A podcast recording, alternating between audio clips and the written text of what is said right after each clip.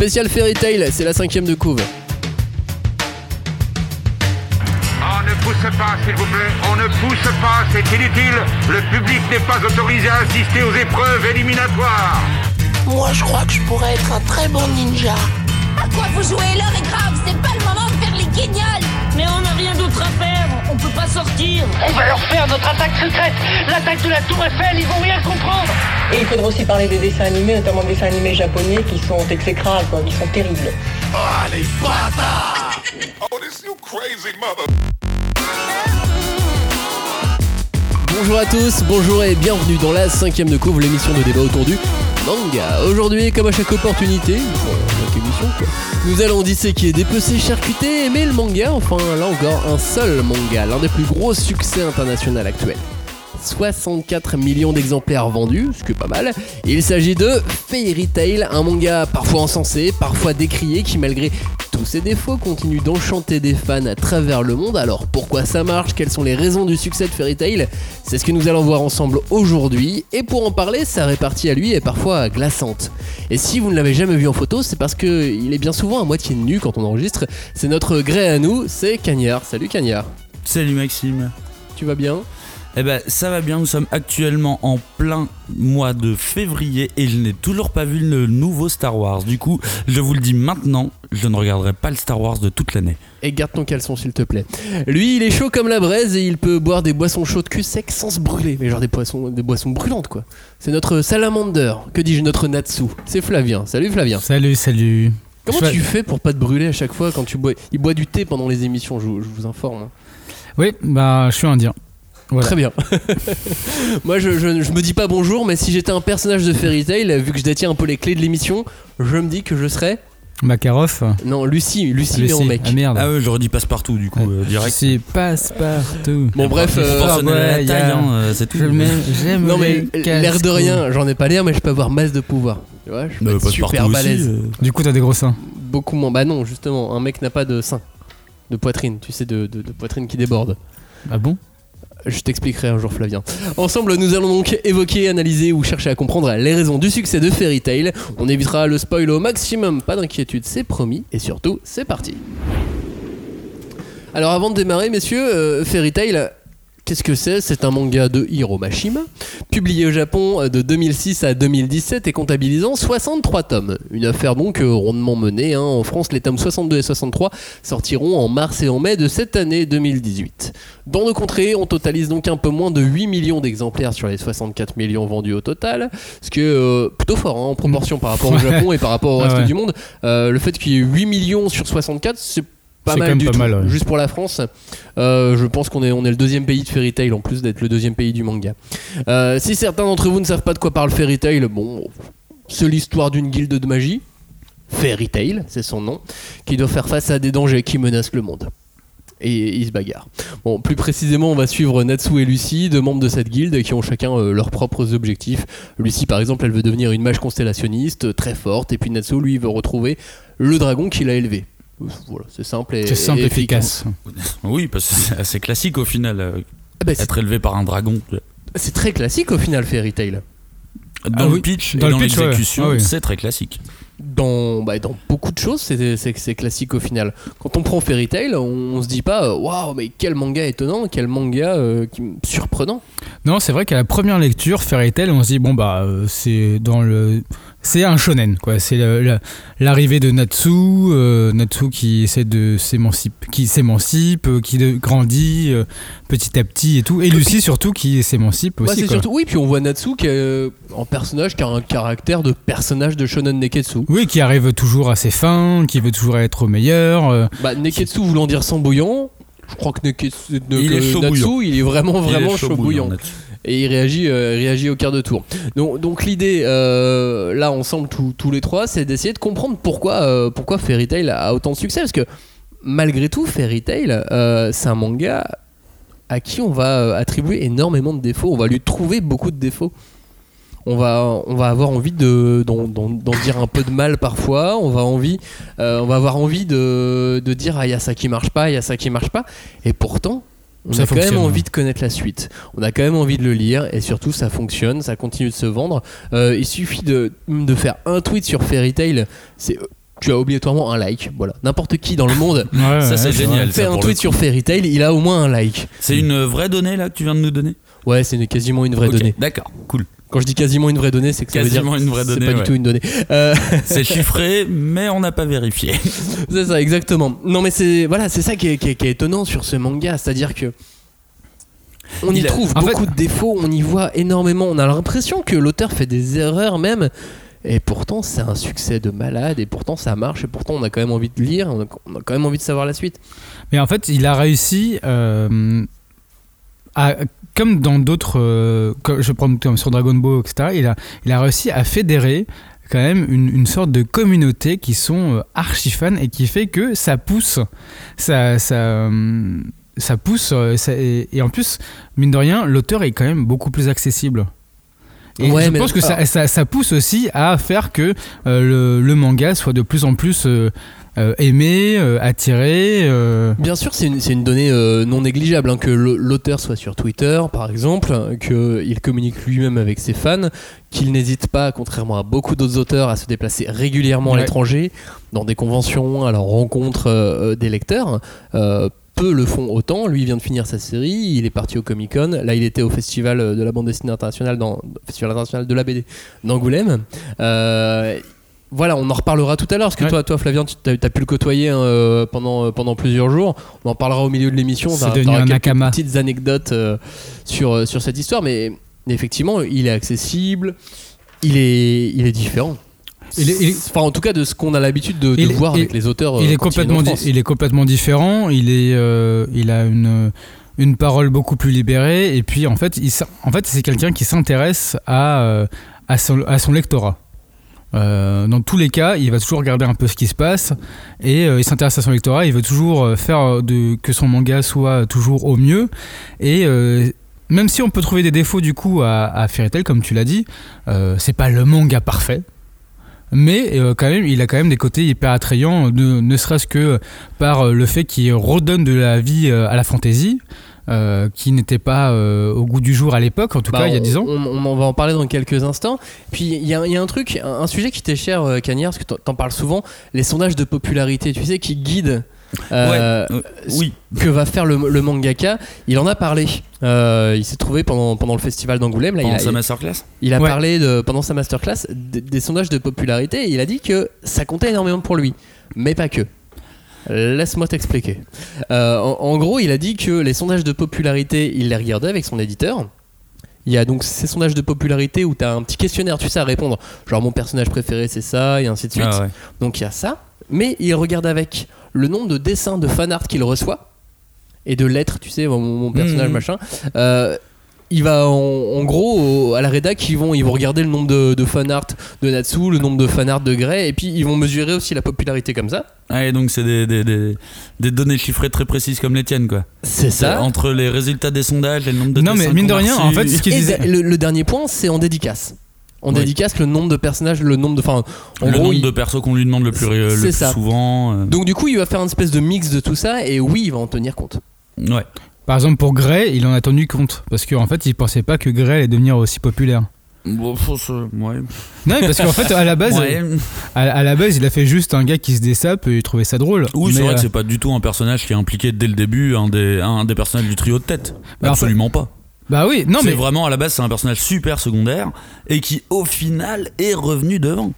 Bah, en fait, à la base, il avait comme su, il avait comme, comme il avait dit. Pour indication, c'était ironique. Hein. Oui, non, mais. Est là vraiment dès le début et euh, il est genre brun, ténébreux et en plus il se dessape.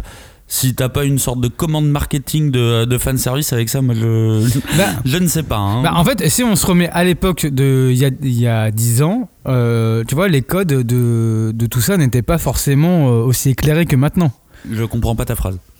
Je reviens, 10 ans, en- si tu reviens 10 ans en arrière, quand Fairy Tail a commencé, Ouais. 2006. 2006. En 2006, les codes du shonen étaient euh, plus ou moins clairs, mais pas aussi clairs que maintenant. Euh, si, Si. déjà, si. Euh, on parle quand même de Naruto, de One Piece, euh, de, tu vois, enfin, Qui était là depuis 10 ans. que, que t'es là quand même depuis un petit moment. Donc les codes, les sondages de popularité, on, Ça, on les ont avait déjà, hein. été là depuis un petit moment. Mais ce que je veux dire par là, c'est qu'en fait, en gros, il a. Ok. Il a, ok, les choses, on va dire que les codes les connaissait Les tout, codes mais sont là depuis longtemps. les codes même. sont là, les mais codes du shonen neketsu, c'est clair, ils étaient là. ils étaient là. Mais en fait, ce qu'il a voulu faire, c'est que, euh, comme il le disait à la masterclass, euh, il disait, bah en fait, à la base, c'était juste une bande de potes. C'était le gars, il se déshabillait, et j'ai un pote comme ça qui se déshabille. Mais du coup, faire un personnage qui se déshabille et qui est complètement dingue, ok. Euh, ok, je vais le faire, mais qu'il il sentait pas de, de se dire. euh, Oui, il s'était pas dit effectivement ça sera le troisième larron de la bande. c'est ça. Peut-être. Mais il avait quand même, Je suis quand même pas d'accord. hein. Dans, Il l'avait dans quand le même développement mis- du début, il est dès le début, il est là. euh, il avait quand même mis avec important. Enfin, il lui tu avait ne- donné une ne- certaine tu ne importance malgré pas tout. un pouvoir tel que le pouvoir de glace à un personnage dont tu, tu n'es pas sûr qu'il va fonctionner. Un pouvoir de glace, c'est comme un pouvoir de feu. Tu ne donnes pas l'équivalent inverse Dans du tous les cas, personnage principal. Et surtout que c'est le pouvoir, enfin c'est le pouvoir contraire Exact. du héros. C'est exactement ça. Tu, tu, tu mises pas par hasard, tu vois, tu lui donnes un pouvoir euh, un petit peu euh, derrière, au pire tu lui donnes un pouvoir de la terre, tu as un pouvoir un peu... euh, c'est pas le feu et la glace, tu as le feu et la glace, tu, tu crées l'opposition directe, sachant qu'ils ont pas le même genre de caractère en plus, tu vois. Bon, après, c'est ce qu'il raconte, ça, je, je peux pas... Bah, et puis entre ce qu'ils disent, qui Oui, a voilà, souvenir. tu vois, on- Après, euh, faut se souvenir aussi de dans quel état tu es au moment où tu crées un truc, 15 Oui. ans en arrière, enfin euh, 12 ans en arrière.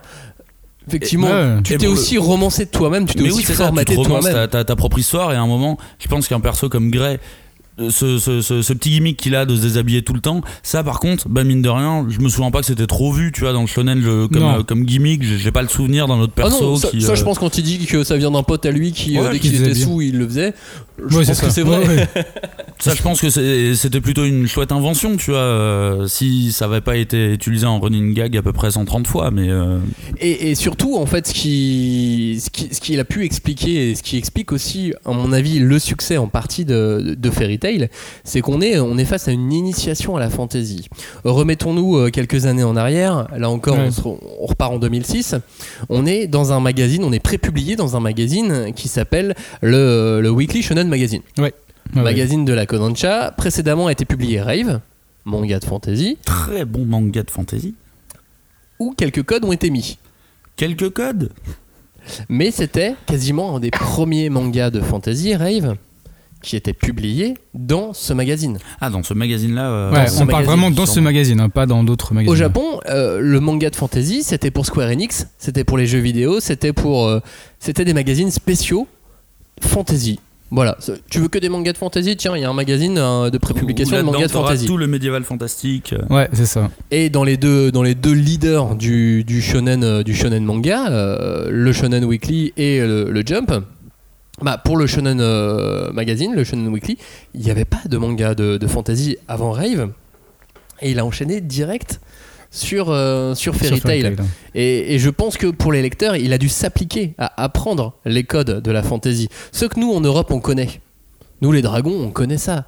Depuis, depuis la nuit des temps, on est né avec les dragons. Nous, la magie de feu, on est né avec. La magie de glace, on est né avec aussi.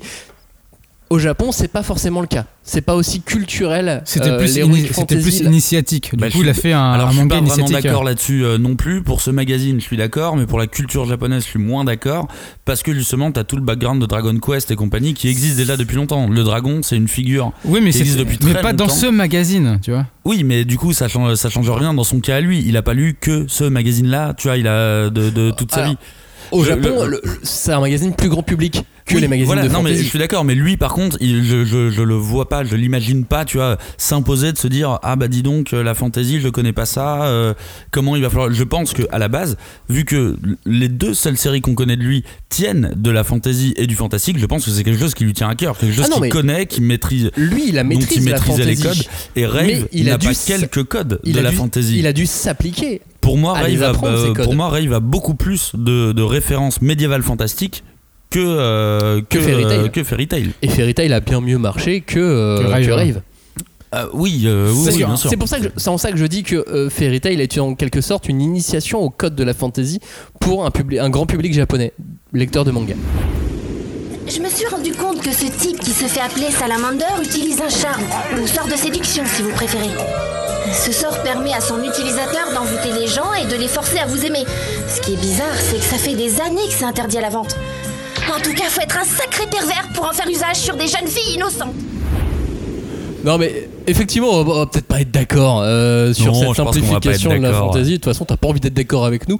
Euh, Je voilà. préfère être d'accord avec moi, j'avoue. Oui, bah alors ça c'est facile. Ah bah bravo. Ah bah oui. Euh, une continuité avec Rave, euh, vous la voyez dans quel sens? Dans, dans le sens Fairy Tail est, est la, une espèce de, de level up de Rave ou est un level down de Rave pour être plus grand public? Euh, moi, je dirais level up pour être grand public. Vraiment pour être grand public. Parce que Rêve, c'est sy- c'est sympa, mais, euh, mais je pense qu'il a fait Fairy Tail pour toucher un peu plus grand. Oh mais du coup, le Alors fait de vouloir n'a pas réussi avec public, Rave c'est level up ou c'est level down? Moi, je pense que je pense que Rave n'est pas un manga parfait. Loin de là, on a quand même le début de la série qui est assez euh, chiant, jusqu'à qu'on rentre vraiment dans le dur. Et là, je trouve que c'est vraiment un excellent manga.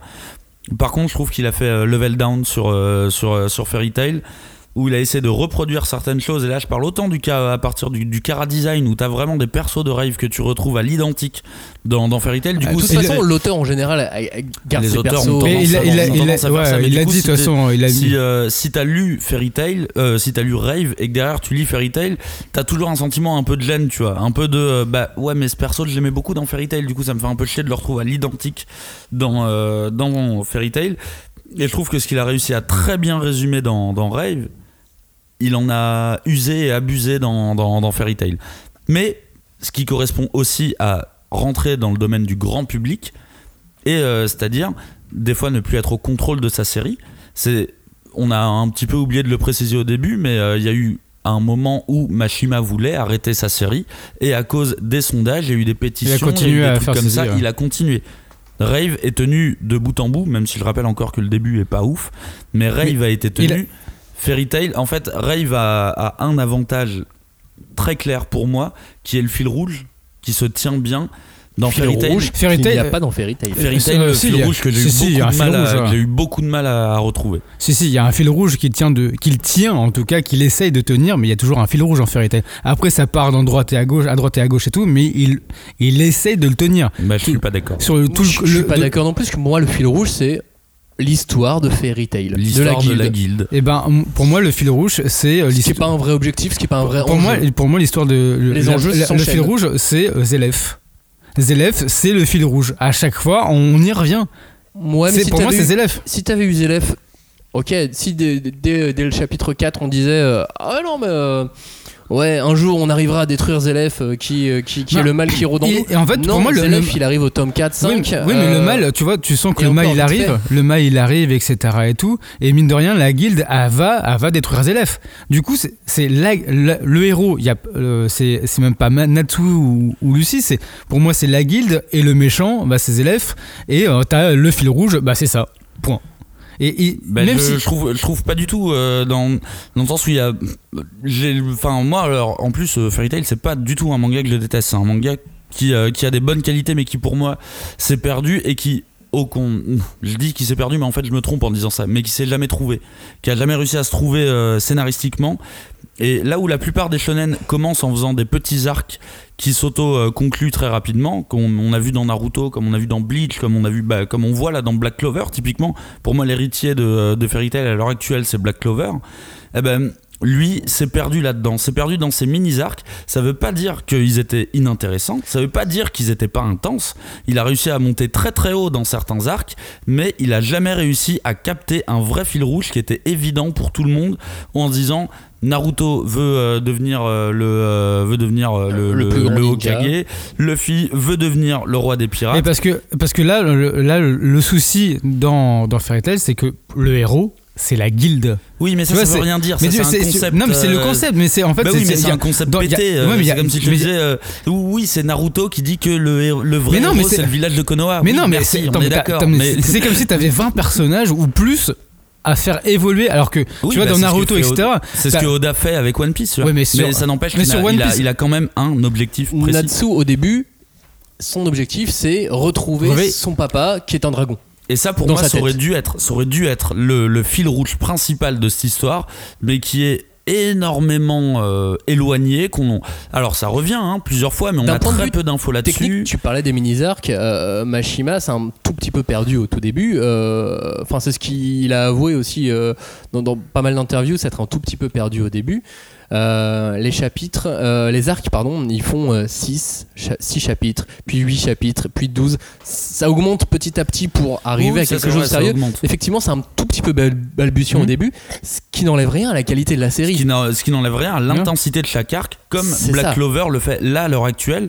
Pour l'instant, il a des petits arcs, mais qui peuvent être très très intenses. Le problème, c'est que Et euh, Plus- ils peuvent se euh, lire aussi indépendamment. Attends, attends, laisse finir oui, mais ça, la euh, ça, ça a pas, ça a pas grand sens qu'ils peuvent se lire indépendamment sur une série fil rouge. Finis ta Sinon, phrase. tu deviens, euh, un, tu deviens une- un sitcom AB Productions. Finis ta phrase, j'ai dit. Dépêche-toi, euh, plus vite que ça, parle que plus le, vite. le encore. problème, le, pro- le, le- le- le problème, c'est que, c'est que dans tous ces petits arcs, au lieu de les faire sentir comme des petits arcs qui n'auront pas forcément une grosse conséquence, à chaque fois, il a fait croire que c'était l'arc de la fin du monde. Et du coup, ça s'arrange, enfin, il y a- ça monte dans des intensités très très fortes, et là, ça vraiment, c'est une qualité que je lui reconnais, l'intensité. Sauf que, bah, ça se finit, et au final, tu te dis, en fait, à la fin de chaque arc, le manga pourrait être terminé. À la fin de chaque petit arc, Mais le c'est- manga pourrait mais Bah, c'est- pour ça- On c'est va en pour- parler tout à l'heure. Mais c'est pour ça que je te dis que le.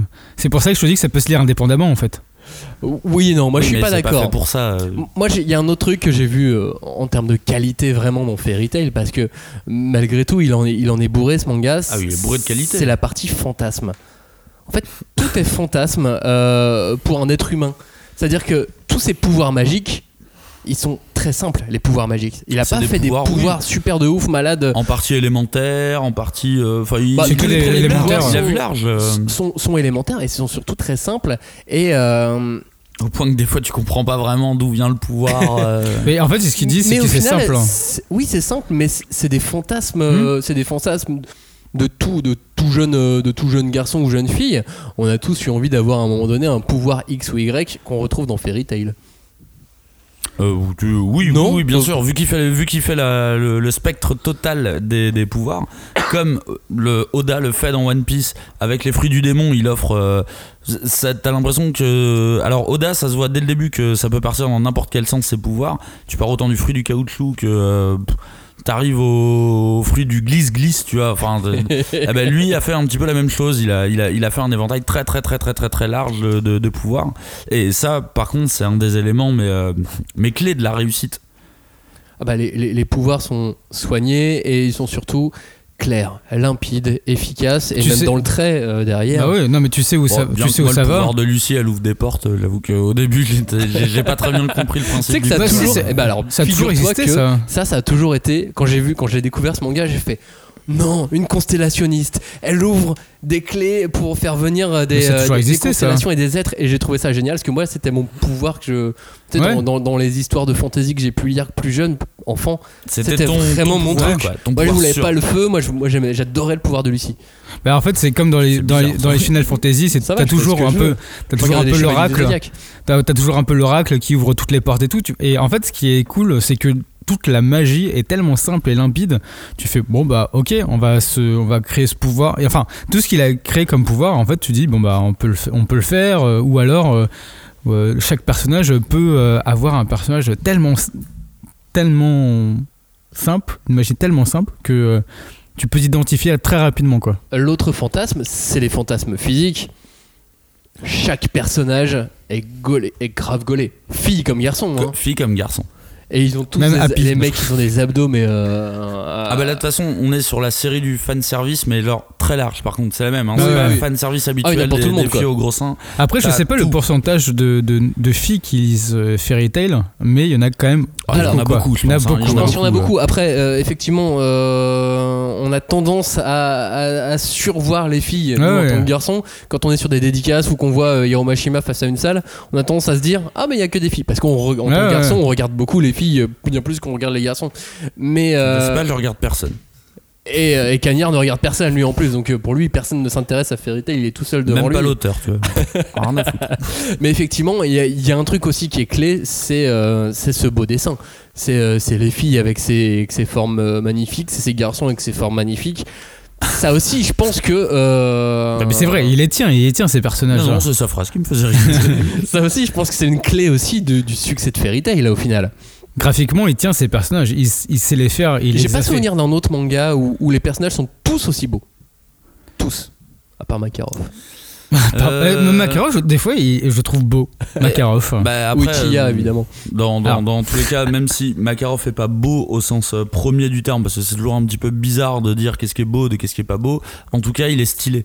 Ouais. Et il est stylé à certains moments et euh, que enfin c'est en ça que je dis que c'est c'est mine de rien la, la, la, la mine d'or du fan service c'est à dire on a quand même des figolets des mecs torse nu des petits chats des grands chats des filles en armure des magic call girls là c'est vraiment le Des bains aussi. c'est le- des quoi? Des bains. des bains, bains, c'est vraiment bains, le, ouais. seul service du fan service euh, Euh, euh, L'autre fantasme, en plus d'être physique, il est stylistique. Je sais pas si vous avez déjà remarqué le détail apporté aux vêtements et au style des personnages. Si, si, si, hein, si, si, et ça c'était un truc qui était déjà présent dans Rave euh, il apportait beaucoup de soins aux vêtements euh, dans, dans Rave Je crois que Lucie, vraiment, hein, Ah c'est- ouais. c'est rare de voir ça, mais elle change tous les jours de vêtements. Ouais. Elle garde les bottes, elle garde sa ceinture, mais elle change de vêtements quasiment tous les jours. et même de maillot de bain Et elle Eh change oui. aussi de maillot de bain. Mais, mais en fait, c'est- que euh, de base, lui, il aime bien les vêtements.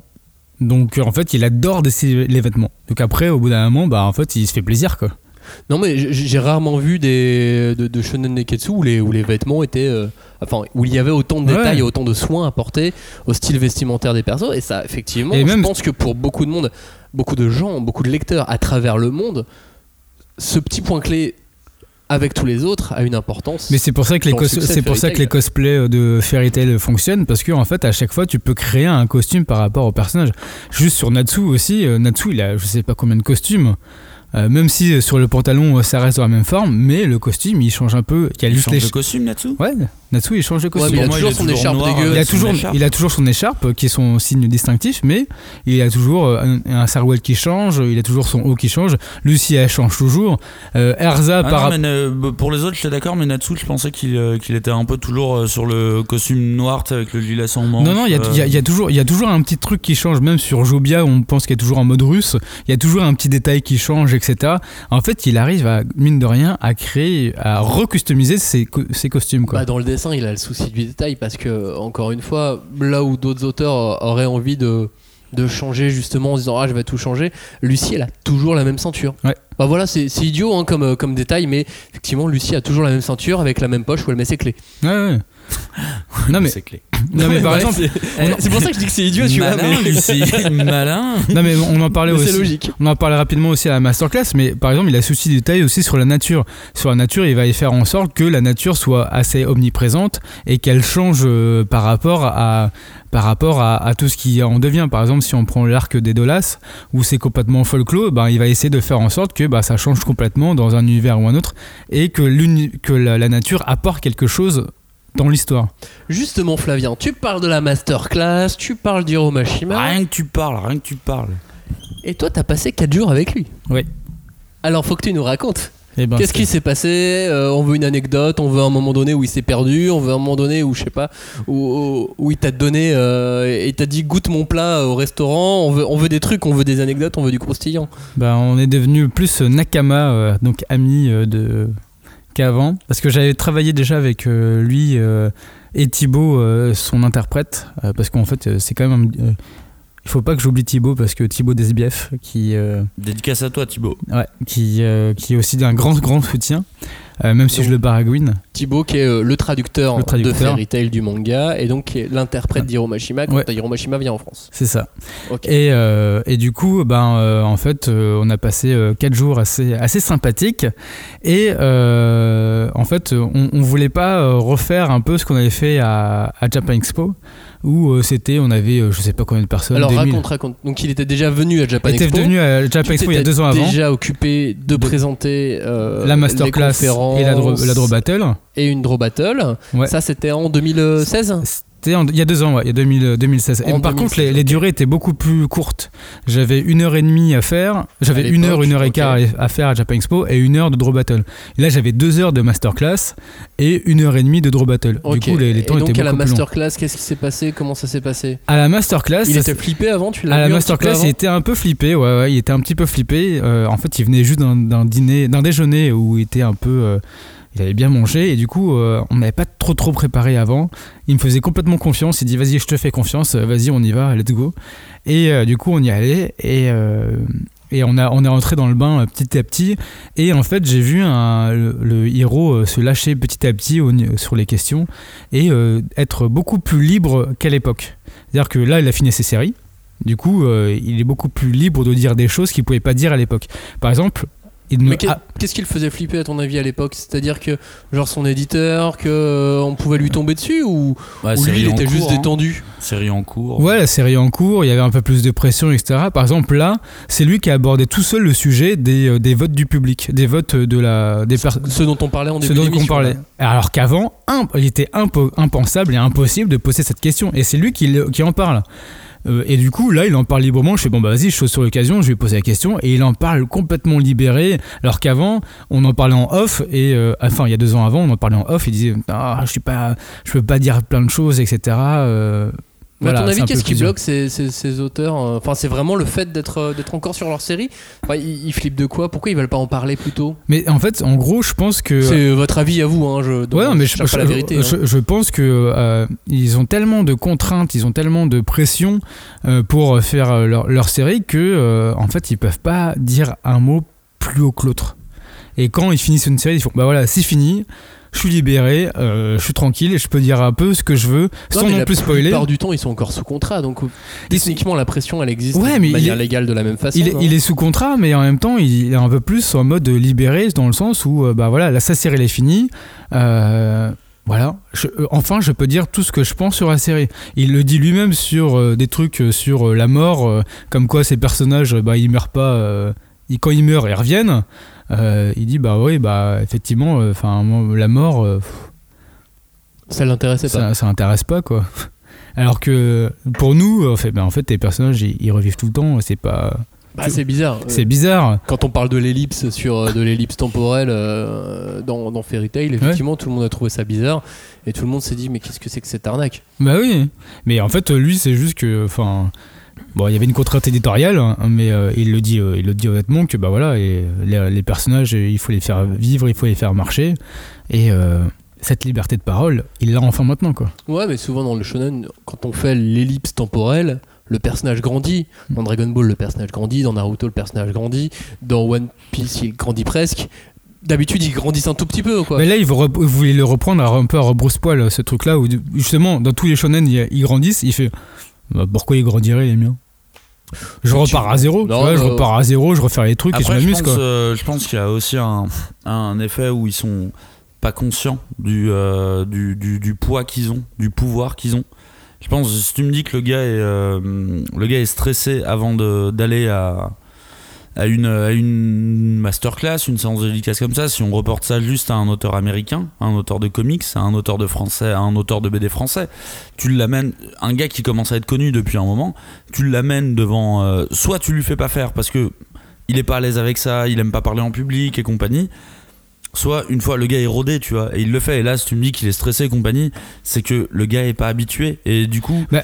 il est pas habitué à rencontrer du public. Et je pense qu'ils sont absolument pas conscients Pas du, du tout. euh, du, du succès qu'ils ont et qu'ils ont peur en fait. Ils mais ont ça- juste peur de froisser son Mais- tento, son, mais c'est euh, vrai. son éditeur. Parce que c'est que ça, à Angoulême, ça faisait sa cinquième sortie en France, quoi. Enfin, Ouais, ça bah, faisait déjà, que. ça fait pas beaucoup. Hein. pas énorme. Ouais, et par en fait, rapport à d'autres mangaka, c'est énormissime. par, ouais, par rapport à d'autres, c'est Oui, l'un des voilà. seuls où il est sorti. Et en fait, lui, à l'époque, déjà en 2008, c'était ça, hein, la première fois qu'il était venu, il, il pensait pas que l'internalisation l'internationalisation de j'ai encore du mal à le dire hein. C'est marrant, alors je vous raconte juste ça parce que tout le monde n'a pas vu cette conférence mais que, que Flavien présentait, mais il a bugué sur le même mot. Donc euh, n'utilise plus le mot non internationalisation. euh, j'arrive pas Dit euh, Quand partout on- dans le monde. Ouais, quand, quand on sort des frontières, ils, ils se rendaient pas compte que Tail avait autant de fans partout dans le monde et c'était la première fois qu'ils se Non, confrontaient à que ça. même- je pense que même au Japon, c'est pas si évident que ça. Non, Parce c'est pas que évident. si t'es si t'es une superstar euh, au Japon, à un moment tu prends un petit peu tes aises aussi, tu vois. Je pense que la plupart des auteurs euh, de, de gros shonen comme Bah, ça, ils sont pas conscients. Bah, regarde, on a euh, vu des photos d'Akira Toriyama qui sortait en jogging devant chez lui. Enfin, c'est Oui, mais Toriyama, je pense que c'est un peu différent. Quand Ouais. même. Euh, Mais du coup, je pense que n'importe qui de censé être célèbre ne sortirait pas en jogging comme ça devant chez lui. Si, bah si, regarde, il y a plein de stars euh, Bah si, hollywoodiennes, on va dire, qui le font, mais eux, ils sont beaucoup plus relax avec leur image. Les, Les Japonais, Moi, c'est plus Après, c'est c'est ouais. une image que j'ai du mangaka, mais le mec, il est enfermé euh, dans son appartement. C'est vrai. Il rend des planches, il rend des planches, il rend des planches. La plupart des contacts qu'il a avec l'extérieur, c'est son tento qui vient lui dire T'es en retard sur tes planches, t'es en retard sur tes planches, t'es en retard sur tes planches. Quand il peut se reposer, en fait, il dort. C'est ce qu'il euh, il prend pas des vacances, il va pas boire des coups avec ses potes, il dort. Du coup, je pense qu'il y a vraiment un côté un peu fermé. euh, Bah, lui, lui, fermé il- lui, avait l'air un peu plus libre, en tout cas, dans- quand il disait son emploi du temps, il avait l'air un peu plus free. Il a Alors, l'air d'être. quand il disait son emploi du temps, je vais essayer de m'en souvenir de, de tête, l'emploi du temps de Hiro Mashima. Pendant Fairy Tail, euh, le lundi, il fait ses Nemu, ses, ses storyboards, euh, qu'il présente, enfin, euh, qu'il présente à son à son éditeur. Du mercredi au samedi, euh, il encre. gratte, ouais. Enfin, il gratte le mardi. Ouais. Il dessine euh, le mardi. Du mercredi au samedi avec son équipe, ils encrent. Ouais. Ils posent les trames, ils encrent. Le dimanche, il réfléchit. Il commence à faire ses storyboards qui représentent, qui terminent le lendemain et qui représentent, et ainsi de suite. Euh, En vrai, c'est quoi? C'est c'est pas une vie, tu c'est vois. pas une euh, vie. ouais, même même si j'adore un auteur, je Et lui niveau- souhaite pas ça, tu vois. Niveau horaire, il disait 11h du matin, 3 3h. Ouais, c'est quand même c'est. Après, je pense que ça va évoluer de plus en plus, mais quand ils vont vraiment prendre en compte, euh, prendre conscience du poids qu'ils ont et que c'est eux qui décident. C'est pas l'éditeur, c'est pas le. Et quand on va arriver plus à un truc comme euh, dans le comics ou dans le franco-belge, que un auteur décide de changer de maison d'édition parce que c'est bon, ça le saoule cette maison d'édition, là je pense que le Bah, rapport je- va être un peu Bah, plus je, pense, je, pense que ça, je pense que ça commence parce qu'en fait, lui, il a la conscience de ça. Et, euh, par- et si je reprends un exemple sur Murata, Murata, il, a, euh, il, a, il fait ce qu'il veut, quoi. Murata, il fait vraiment ce qu'il veut avec sa maison d'édition. Et en fait, euh, par exemple, euh, c'est lui qui a chopé One. Il fait bah voilà, si vous n'hésitez pas One, moi je me barre, quoi. Donc, euh, tu vois. Et lui, Bon, c'est- c'est l'histoire qu'il raconte. Effectivement, là, au- aujourd'hui, on peut pas le voir et, et il travaille aux Ouais. États-Unis et apparemment, il a pas de problème pour vivre. Voilà. Donc, je pense qu'à un moment donné, oui, il fait un petit peu ce qu'il veut, Et Mashima, il a aussi. mais à la japonaise aussi. Voilà, mais, mais Mashima, il, a, il, il voit comment ça fonctionne à l'international et il se dit bon bah ok, maintenant Mais à un moment, il y a un j'ai du, Il je y a peux un avoir point- du poids. Il y a un point central à tous les mangaka qui sont venus en France. Il y a, il y a- il y a un point central qui est les gars sont sur le cul de voir. Ah oui, c'est toujours ça. Et, c'est ça genre, c'est quand même bizarre. Genre, au Japon, au moins, tu dois le voir que t'es connu. Non, Mais il voit vrai, pas. S'ils ne sortent pas, ils ne, ils ne, Il voit ils ne pas. le voient pas. Je pense que Mashima, c'est- un des rares auteurs, mais ils sont de plus en plus nombreux là. Quand je vois les, je nouveaux mangas, euh, euh, les nouveaux C'est une mangakas, nouvelle génération, qui, euh, toute la nouvelle génération qui arrive sur sur Twitter, ils voient les échos. Oui, c'est ça. Ils commencent à Effectivement, avoir des trucs que les éditeurs peuvent pas contrôler. Tu vois, C'est euh, ça, et ça, c'est un, c'est un chouette reflet. Mais, euh, mais Mashima déclarait aussi, malgré tout, que euh, maintenant, depuis quelques temps, quand il pense ses bulles Il le pense. dans les cases, il les pense non pas à la japonaise, donc de façon horizontale, et il les pense aussi de manière à pouvoir intégrer du, du romagie, l'alphabet romain, dans Oui. les bulles de façon rapide et efficace. De toute façon, coup, c'est une vraie conscience. Ah Oui, voilà, c'est une prise de conscience au fur et à mesure. Et si, si tu fais juste la différence, enfin, j'ai- je, je ne sais pas le nombre de mangaka que j'ai lu en interview, tu vois, quand ils venaient en France et compagnie, qui étaient là, ben, je, je- moi je pensais que j'étais pas connu, tu vois. J'ai jamais vu un auteur comics de dire ça. Au contraire, quand ils Clairement. venaient en France, je les voyais plutôt dire le contraire. Je pensais que j'étais un peu plus connu. euh, On va aller en, en 2008, je crois, 2008-2009 par là. Euh, Takeshi Obata, Takeshi Obata, Ouais, le Obata, dessinateur de, de Death Note, euh, aujourd'hui de, de Bakuman de Platinum End, est invité en France. Il vient, c'est génial. Il est invité au Virgin des Champs-Élysées. Donc le Virgin des Champs-Élysées, ça n'existe plus aujourd'hui, mais c'était l'énorme, l'énormissime magasin de, de produits culturels qu'il y avait en plein sur les Champs-Élysées, avec un énormissime escalier. Enfin, c'est un magasin très très beau et euh, totalement dans, dans le divertissement, dans l'entertainment. Euh, dédicace de Bata là-bas. Il arrive et tous les gens faisaient la queue, il y en avait un petit peu Ouais, partout. ouais. Et là, tout le monde commence à applaudir l'entrée De de, base. Mm. Bata. euh, truc normal, voilà. Petite standing ovation pour l'arrivée de l'artiste. Il a bloqué. Ah bah, Ah oui, ouais, T'as ouais. compris ce qui s'est passé C'est quand même tu vois. Là, on est. euh, c'est qui tous ces gens, quoi Mashima, Obata, c'est pas des, c'est pas des, des, des petits noms. Mais c'est à, pas des, euh, à- à- à Japan Expo, il y a deux ans, quand il avait une standing ovation après sa masterclass et que tout le monde s'est arrivé vers lui et qu'il a fait sa rockstar, je- il a jamais vécu ça de sa vie. Il a fait, mais c'est quoi? Il y avait, je sais pas combien de personnes, il y a 2000, 3000 personnes peut-être à la- Mais ça doit être pour à ça que les, les éditeurs là- veulent pas vraiment les laisser sortir du, du Japon aussi, tu vois. Ouais, pas peut-être, les- je, je, je sais pense pas. que c'est une, man- une manière de les maintenir. Alors, bien sûr, on présuppose, hein, on on n'en a aucune idée. Mais c'est quand même un indicateur qui est, euh, qui, est, qui est- qui est quand même bizarre et qui se regroupe avec, qui se recoupe avec beaucoup de beaucoup d'auteurs. Je pense que tu as, aussi raison, mais il y a aussi l'autre côté. Il y en a certains qui veulent dire Ok, on va sortir l'auteur justement de sa bulle pour voir l'influence qu'il peut avoir à l'international et voir est-ce que ça fonctionne Mais ou ça fonctionne pas. Ils l'ont avec les ventes euh, déjà. Oui, oui, mais l'ont, mais comment est-ce que la ferveur elle est? Enfin, du voir Bah, sur le terrain, ventes, de voir, de voir, ouais, mais de voir sur le ça- terrain aussi, c'est aussi chiffré. intéressant, quoi. Ça, c'est chiffré. Le- le- le- L'influence qu'il a euh, à, à l'extérieur, elle peut être chiffrée vraiment avec les ventes, savoir combien ils vendent. Je pense qu'ils savent très bien, euh, ils savent très bien ce qu'ils font. Bah, après, c'est mon, mon Bah, opinion. Hein, Je mais- pense que One viendrait en France, ça serait une folie pareille. Bah, Murata, Voire euh, peut-être Murata, même pire. ouais. genre Toriyama vient en France. Ouais, tu mais vois, bon, là, Toriyama, je pense qu'il y a des émeutes, tu vois, il y a des trucs. euh, Ouais, je crois que Toriyama il serait reçu par, euh, par Macron à l'Elysée. Ouais, c'est ça, il y a un, il y a un Oui, truc. alors non, je pense pas, mais. euh, Et bah alors figure-toi que je, je- je mettrais presque ma main Tu mettrais une petite pièce dessus Ouais, Ouais. il serait reçu à ah bah mets ta main, vas-y. Ou au moins au ministère de la Culture. Mais au moins, il y a euh, justement pour euh, Hiromashima, il y a le ministre de la Culture qui l'a qui l'a vu. Ouais, attends, alors, on va Alors, rester bah, calme. même- hein. même le, si- le ministre de la Culture, quel qu'il soit, il est toujours passé à Angoulême et il est toujours venu serrer la main des artistes internationaux. Oui, c'est oui, pas mais- parce que c'est Machima. hein. Non mais, non mais même si c'était même oui, les mais, ministres sont obligés de passer Exactement. à Angoulême parce que c'est une étape obligatoire. mais même si c'est c'était pas parce qu'elle a organisé. dit euh, je suis fan des dragons, tu vois. Sinon on les Euh, attend en fait devant Voilà, chez eux. non, oui, mais- voilà, non mais enfin il y a un mais- truc, il y a un truc comme ça, tu vois. Non, mais même si c'était organisé, tu vois, pour Mashima, il était méga en stress. euh, C'était mignon à voir. Il Bah était oui, méga. pour lui ça. pour Attends, lui, moi, même moi, il y a genre la- l'ambassadeur du Japon me dit que je vais le rencontrer, je vais. euh, Moi, je serais un peu miquette au début. euh, Je voulais placer le mot miquette. Ah oui, Euh, d'accord.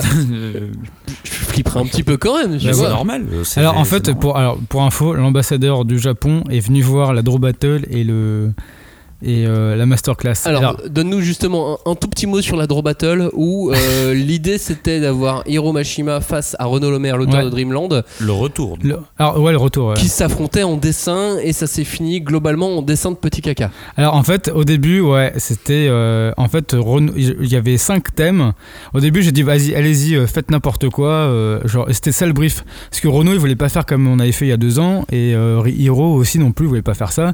Il, il disait bon, on va on va Donc s'amuser. ils t'ont saoulé, donc tu leur as dit faites ce que vous Et voulez. j'ai dit, Faites eh, faites, ce que vous, faites, faites ce que vous voulez, et puis après, moi, j'improvise. quoi. Et du coup, il fait, ok, vas-y, de toute façon, on va te mettre dans la merde. Et je pensais pas qu'ils allaient vraiment me mettre dans la merde. En fait, en gros, c'est que dès le début, il y a Renault, euh, je leur donne le thème, euh, c'est euh, dessiner votre héros dans, dans une position à la con, et en fait, euh, il- Renaud le maire, il fait son héros en train de chier. Et euh, Hiro Mashima, il fait Natsu en train de se brûler le doigt et avec une position à la con. Il va voir le dessin de Renault, il fait Ok, j'ai compris. Et tous les des autres dessins, il a commencé à faire des petits caca partout, quoi. En tout cas, Et Oui, à un moment, c'était juste- à un moment, justement, il y avait le challenge. Je leur avais dit, euh, faites, donnez-vous un challenge l'un à l'autre. Et euh, Renaud, il fait, ok, tu vas donner, tu vas dessiner un sexy caca. Et Hero, il fait, ok, tu vas faire un joli caca. Et là, tu le public qui fait, oh non Et moi qui fais, oh non, pas encore, s'il vous plaît, là, j'en peux plus des caca. ouais, donc même le public en avait marre. Au Et final. même le public en avait marre. Et du coup, en fait, ils ont dessiné leur héroïne, euh, leur héroïne respective, et qui était hyper classe. Et après, euh, en fait, euh, en gros, la Draw Battle, s'est transformée en une, une bromance entre euh, tous les quatre où on n'arrêtait pas de dire des, jolies choses sur l'un et l'autre. Mais c'était beau, c'était une vraie amitié qui s'est formée entre tous les quatre, quoi. En tout cas, que ce soit la conférence, la masterclass de Hiro Mashima ou cette draw battle entre Renaud Lemaire et Hiro Mashima qui avait lieu au, FIBD d'Angoulême, pas mal de vidéos traînent sur YouTube, il y a pas mal de photos. Sur le Twitter de Manga TV aussi, il y a eu, pas mal de, choses qui ont été, redonnées au public. Il y a eu pas mal de réactions d'ailleurs quand euh, Hiro Mashima a déclaré que. Il ne faisait absolument plus attention aux critiques sur Twitter. Je pense qu'au bout d'un moment, effectivement, t'es blindé. Ouais. Il y a un moment donné où, à force de te faire insulter, tu dois dire bon, bon ça va, ça passe au-dessus, quoi. Oui, et puis en, en soi, je pense qu'il a raison de faire ça. Ah parce oui. que pour moi, si tu, tu suis exactement ce que ton public te dit, c'est euh, c'est- pas la bonne chose à Ouais. faire. C'est ce qu'on s'est dit au début. euh, Ouais, puis quand t'es célèbre comme ça, des insultes, tu dois t'en Et prendre en même temps, paquet, euh, on, on, ré- on- on réfléchissait aux raisons du succès de, de, de Fairy Tail. Moi, je pense que l'une des, des raisons est là aussi, c'est que c'est une série qui, qui déchaîne les passions, Ouais. vraiment. Comme une série comme Walking Dead, tu vois, où même les gens qui détestent continuent à regarder pour pouvoir critiquer, et les gens qui aiment continuent à regarder parce qu'ils aiment. Du coup, ça continue. euh, en fait, mine de rien, tu, tu, tu récupères deux publics par rapport à une série qui a juste des fans. Si t'as une série qui a des fans et des haters, bah en fait, euh, mine de rien, tu, tu, tu, tu, Ça tu crée le augmentes débat. la proportion à faire parler de ta série. Et puis, il a ce truc du, euh, du on s'en fout, même dans sa série à lui. Ah oui. Ah oui. Le on ne vit qu'une fois, euh, peu importe, allez, on continue. Je pense que c'est comme ça que se clôt la moitié de ses arcs. Bah, en fait, c'est une philosophie qu'il a, lui, déjà de base dans la vie. Et en fait, il le met dans, dans ses arcs. C'est, allez, on s'en balèque. Et puis, euh, on y va, euh, vive l'amitié. Et puis, en fait, l'amitié, c'est le, pouvoir, quoi. J'avoue que des fois, ça fait un peu mal dans les arcs. Tu fais, bon. Bah, c'est ce qu'on disait au, début. Il y a beaucoup de tension, il y a, pas mal de moments de tension importants, intéressants dans, euh, dans Fairy Tail, mais ces moments de tension, sa façon de les terminer qui est étonnante. Là où, d'habitude on fait, des, on fait des choses féeriques, des choses justement féeriques, là pour Fairy Tail, euh, le mot est approprié, où on fait des choses soit totalement dramatiques, lui il finit toujours, bah, oh, on fonce dans le tas, allez ça ira, ça va passer quoi.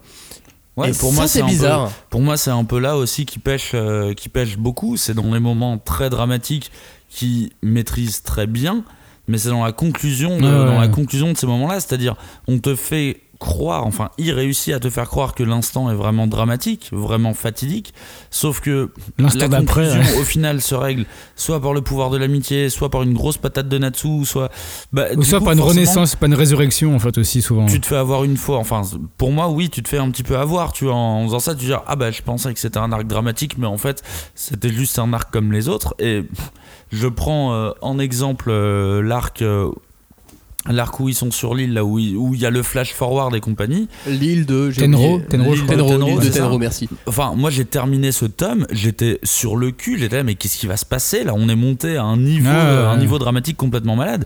Et Ellipse quand tu de vois- 7 ans, Ellipse de 7 ans, quand tu vois la suite, t'es là genre, ah c'est euh, C'est dommage. ouais, c'est quand même pas Ouais. fou là ce que t'as fait. euh. moi, moi aussi j'étais vraiment, vraiment, vraiment, vraiment déçu. Et c'est ce que tu dis, c'est prendre à la légère au final Et j'avais ce que t'as. j'avais envie de prendre le manga et de faire bon bah voilà, j'arrête. C'est fini, tu m'as eu, tu, tu m'as piégé, je, je ne le lirai pas. J'y suis revenu. Malgré tout, j'y suis revenu. J'ai continué, ensuite arrive Tartaros et ainsi de suite. Euh, il a réussi quand tournoi, même ouais. à, à m'accrocher le, le tournoi, Tournoi qui était est génial. excellent Le pour avoir la génial. licence S machin. Mais euh, malgré tout, est-ce que le fait de dédramatiser ces moments dramatiques, c'est pas peut-être une clé de son succès? Je pense que la plupart des gens étaient et sont accrochés à chacun des personnages, aux personnages et de les voir en fait dans des situations dramatiques où ils disent oh non un peu comme dans Game of Thrones oh non il va mourir bon même si on sait qu'il va crever dans Game of Bah, Thrones après, la différence, elle est là avec Game of Thrones. et euh, en vois. fait oh, tu vas t'accrocher assume. tu vas t'accrocher Dans Game of Thrones, il assume ces, euh, ces situations dramatiques. Ouais, mais Dans du Fairy coup- Tail, il les assume pas du tout. ouais mais non il assume ces situations dramatiques mais il assume complètement les résurrections aussi et tu fais bon même si Non, toi pas compris ce que j'ai dit. Dans Game of Thrones, quand il y a une situation dramatique, il y a un acte dramatique Ah oui, il y a un qui acte. suit. Dans Fairy Tail, quand il y a un acte dramatique, finalement, la fin est YOLO, c'est pas grave, personne n'est mort. Et je pense que. On il- dédramatise effectivement il tout le dédramatise dramatique. mort et je pense qu'une grosse partie des haters vient de là. C'est pas des gens qui ont détesté la série dès le début, c'est des gens qui ont misé sur la série. Sauf que au final, il n'y a pas que le twist à faire, il y a le, le- le post-twist à gérer. Et lui, je pense que c'est comme ça qu'il s'est attiré beaucoup de, bah, de gens qui n'aimaient pas. Alors autant il y a des gens qui aiment ce truc de on s'en fout, c'est pas grave, tu vois. Mais il y a des gens comme moi par exemple où je me dis si tu m'as si tu m'as impliqué dans l'histoire à ce point, j'attends une conclusion, j'attends un truc à la hauteur du twist que t'as que t'as lancé quoi, et pas J'ai juste une un question, YOLO. Cagnard. On a une marotte, euh, l'un l'un comme l'autre, on, on est assez d'accord sur un sujet, c'est que quand on nous donne, nous, aux lecteurs, ce qu'on attend, on est un peu déçu. Il faut nous donner ce dont on a besoin et pas ce qu'on attend.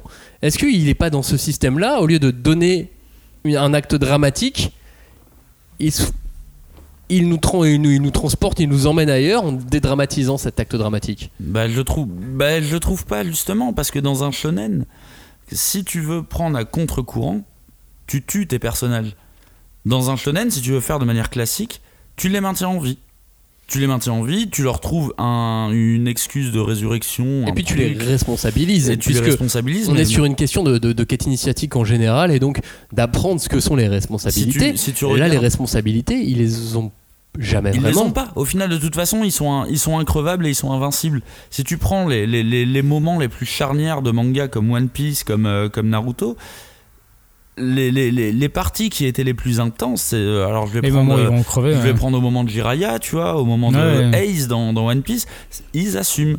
ils assument le fait de oui, je vais faire, euh, je vais potentiellement faire mourir un personnage et il va falloir apprendre à vivre sans ce personnage, ce qui ne fait jamais dans Fairy Tail. Effectivement, à chaque fois, tu vas penser. la que- mesure du danger qu'il essaye d'imposer, elle n'a aucune conséquence, elle n'a aucune valeur parce que tu sais qu'ils sont increvables de toute façon. Flavien, toi, tu le sens cette fuite des responsabilités dans Fairy Tail? Ah ouais, totalement. Je- en fait, en gros, en lisant euh, Fairy Tail, parce que j'ai lu Fairy Tail une traite, euh, tu, au début, je me suis dit, ah, enfin, un personnage euh, peut-être qui va, qui va mourir ou pas. À un moment, il y a un truc qui se passe avec Gagil, et je fais, oh, il ose faire ça. Et le chapitre d'après, je fais, ah, bon. Gadget, ça aurait été parfait de le tuer. Non mais Gadget, en fait, en plus, il y a, y en fait, il y a, il y a, y a- un- truc dégueu, ça aurait été de tuer Wendy, mais. Non mais il y a- alors il y, y aurait jamais ce truc là mais Gadget en tout cas il y avait un truc euh, hyper hyper beau hyper romantique et Ouais. tout il y avait vraiment un truc etc Encore, et là paf euh, ça, ça découle et tu fais bon ok je suis un petit peu déçu mais j'aime bien ce perso il va continuer et, et ça reprend et là en fait il arrive enfin c'est en fait pour moi c'est un défaut et en même temps une qualité parce que mine de rien il a réussi à me faire accrocher à la mort une mort et il m'a réussi à me faire accrocher à une résurrection et l'enjeu qu'il va donner à son personnage sur la résurrection. Et, c'est moi pour moi qui et c'est assez ambivalent. C'est pour ça que quand j'ai fait Tail, je fais c'est pas que j'adore ce manga, c'est que il a ses bons côtés et ses mauvais côtés. Bah, il a et, un petit côté. euh, et en fait, ça- et pour moi, il crée le débat à chaque page. quoi. C'est pour moi, c'est c'est ça qui est Pas intéressant. forcément le débat, mais il a Alors un non, petit pas côté soap dans le sens où Oui. finalement on a envie de savoir ce qu'il advient de ces Il n'y personnages. a pas de risque, il n'y a, pas de- il y a pas de risque dans cette histoire. C'est là où le, le- le- où, euh, le- l'auteur de Game of Thrones réussit particulièrement, c'est qu'il n'hésite pas à tuer des persos importants. Et c'est là que des histoires comme l'attaque des titans tient aussi beaucoup. C'est-à-dire, on n'hésite pas à tuer un personnage important et on n'hésite pas à impliquer, le, à impliquer l'auteur, enfin à impliquer le lecteur, Le lecteur, euh, oui. là-dedans. Tandis que moi, à partir du moment où il n'y a aucune prise de risque, où je sais que de toute façon ils vont pas crever, bah, forcément je vais être moins impliqué là-dedans. Mais Bah, pourtant, il a réussi à impliquer en tout cas énormément de gens que et c'est que ça qui est fou. Ah c'est pour ça que je dis que c'est pas un absolu. C'est moi en tant que lecteur et je pense que je représente une partie des lecteurs. Enfin, je je représente Je pas pense. genre, euh, je parle pour eux, tu vois.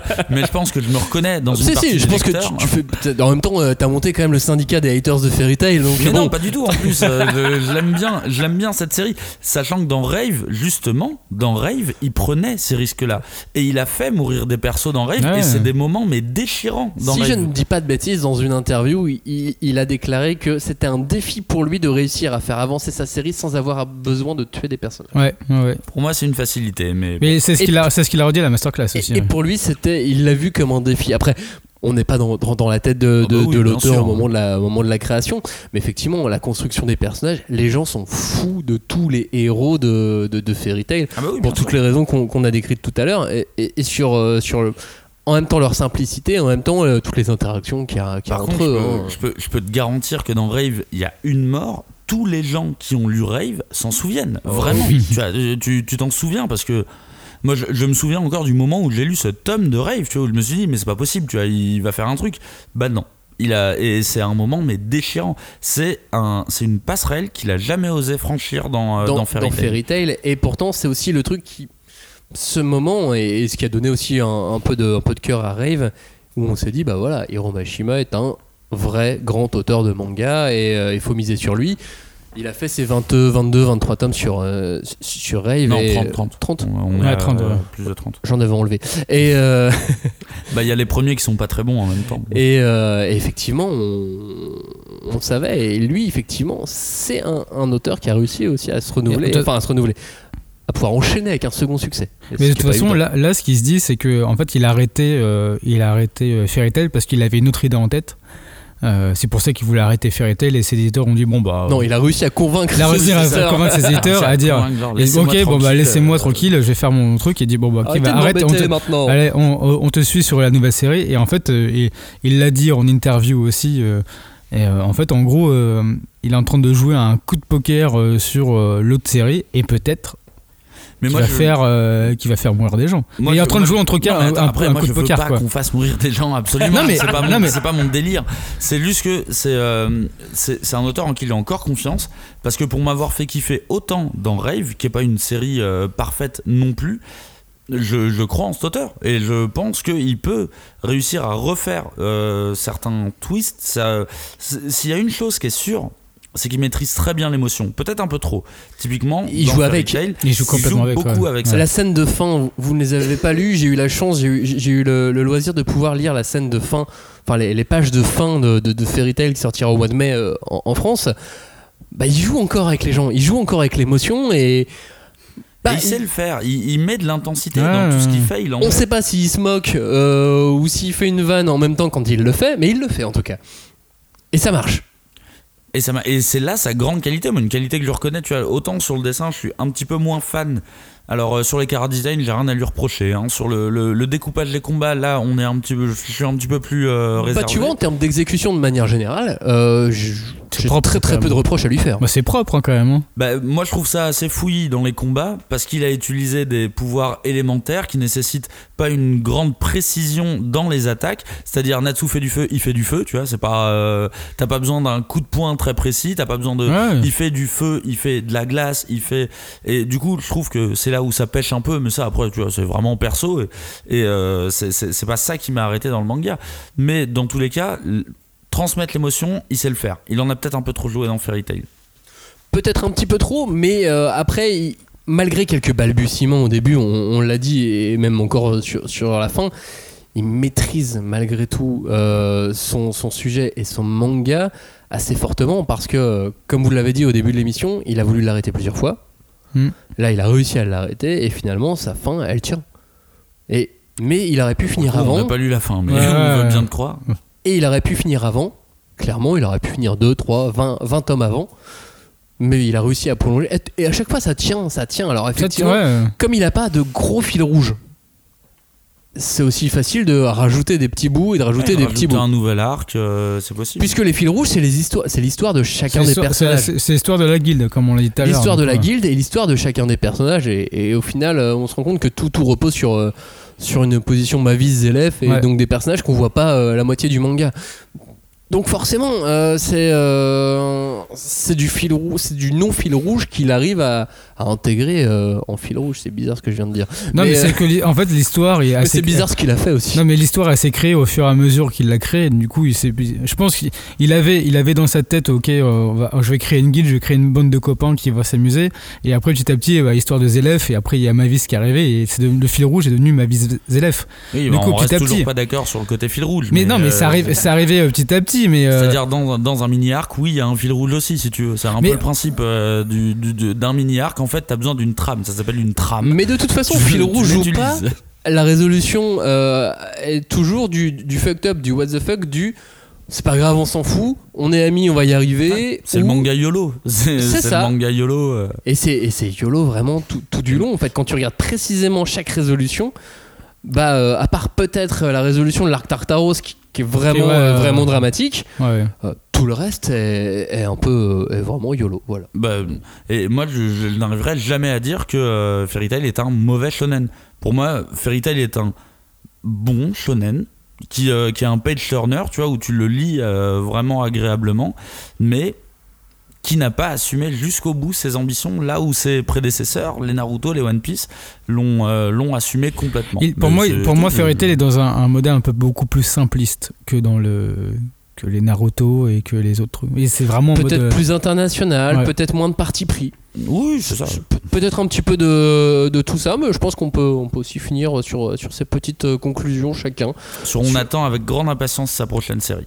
On attend avec Ouais. grande impatience sa prochaine série. Fan de Fairy Tail, euh, fan inconditionnel de Fairy Tail, euh, sachez que a priori rien n'est vraiment annoncé au Japon. Mais il a laissé entendre. Alors du coup, euh, on peut interpréter ça comme on veut, mais il a laissé entendre qu'il allait scénariser euh, ou inventer quelques histoires pour, euh, pour que d'autres euh, mangaka les, les créent autour de Fairy Tail.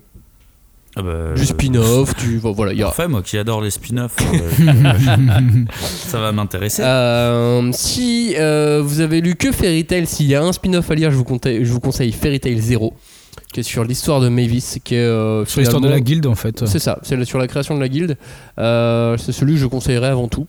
Bah, moi je conseillerais Rave avant tout pour le coup, mais euh, Et, euh, et le dernier, euh, le dernier artbook aussi euh, très chouette Ouais, sur, très sur, sur le travail de Hiro Mashima. Il s'appelle Harvest. Est-ce que vous avez un dernier mot à dire sur Hiro Mashima? On peut retrouver des vidéos, on peut retrouver des Ah, y a- choses sur oui, manga.tv? sur manga.tv, il y a la dédicace qu'il a faite rapidement en, 5 minutes à, à la suite de son exposition. Il a fait un Netsu en 5 minutes. Mais moi, ce, ce gars, il, il m'impressionne à chaque fois quand il fait une dédicace. Il, il commence par les cheveux. Truc, euh, ou alors il commence par juste euh, la bouche. Ou, enfin, il commence par n'importe quoi et il te fait le dessin. Bref, il connaît tellement ses personnages qu'il les fait quoi. C'est ouf. Cagnard, un dernier mot? Un dernier mot, eh ben, euh, je vais reprendre un mot que j'ai déjà utilisé en plus euh, dans cette émission, mais qu'un libraire m'a dit il y a euh, quelques temps de ça. Euh, Black Clover, bah, c'est Fairy Tail en bien. Je souhaite à Black Clover de ne pas tourner comme Fairy Tail. C'est encore possible, hein, on n'est qu'à 10 tomes, donc c'est encore possible. Financièrement, je souhaite le même succès à Yuki Tabata que Hiromashima a eu. Merci d'avoir écouté cette émission. On n'a pas eu le temps euh, de, de faire un, un petit quiz, mais bientôt il y aura, il y aura plein de quiz. On fera même un jour une, Nick sa mère les quiz. euh. une émission spéciale quiz. Sois poli, s'il te plaît, Cagnard. Nick sa mère les quiz, s'il vous plaît. Hashtag 5DC pour nous retrouver. euh, le groupe Facebook, n'hésitez pas. Allez liker aussi la page Cagnard 5DC, évidemment. Euh, Et non, et- sa mère, s'il vous plaît. Et de dire nique sa mère s'il vous plaît à Cagnard. Bon, bref, sur Facebook, hashtag 5DC, sur Twitter, hashtag 5DC, vous nous retrouvez. Il y a des groupes de discussion, euh, il y a Twitter, on peut parler avec vous. On est là aussi pour euh, échanger. Et si on a dit des choses qui ne vous plaisaient pas sur euh, Fairy Tail, n'hésitez pas non plus. Si on a dit des choses qui vous plaisaient, mais n'hésitez pas non plus. Voilà, les encouragements, ça, ça ne mange pas de pain. Merci à tous, bientôt, ciao, bye bye.